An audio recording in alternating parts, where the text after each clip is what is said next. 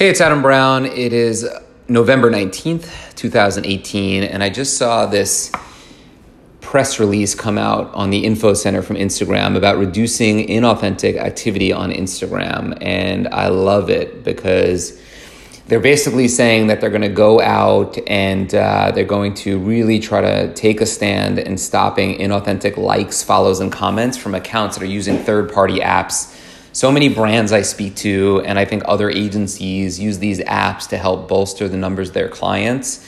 I've always said it's like steroids, it's cheating, and I'm not a big believer in it. Um, definitely have had this argument with brands, and uh, some have decided to still go ahead and use these anyway. And I definitely compete with agencies that push it, and it's almost like I'm like the um, I'm like goody two shoes that I don't want to use it, and I, I'm sure I've lost business for it. Um, so I really love this message, right? Like it, it has bad behavior in the Instagram community. It is not good for accounts. It makes other accounts feel like they're you know not able to compete.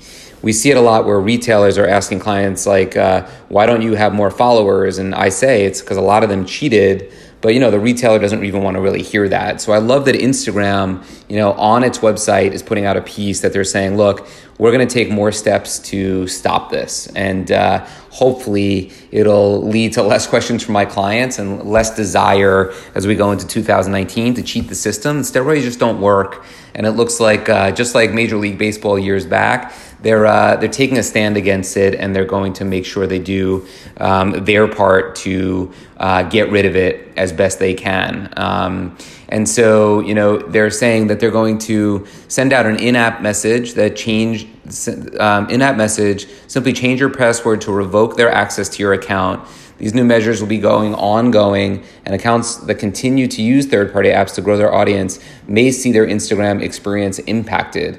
Um, I think it's uh, it's something that is a little bit long long overdue. It's something that uh, they've taken little steps before where they've shut down people like Instagress or those other tools. But when one gets shut down, another one will pop up, and there's still so many. Um, of them out there and brands using them. They give a reminder here of their community guidelines in terms of use, and they say that you really shouldn't be using that unwelcome behavior. So uh, I just saw this. I thought I would share it real quickly. Um, brands, you don't need to cheat for in, for um, engagement. You certainly don't need to cheat for follower count. They really add no value, especially if they're fake. I mean, common sense. They just they obviously add no value. They're they're not real.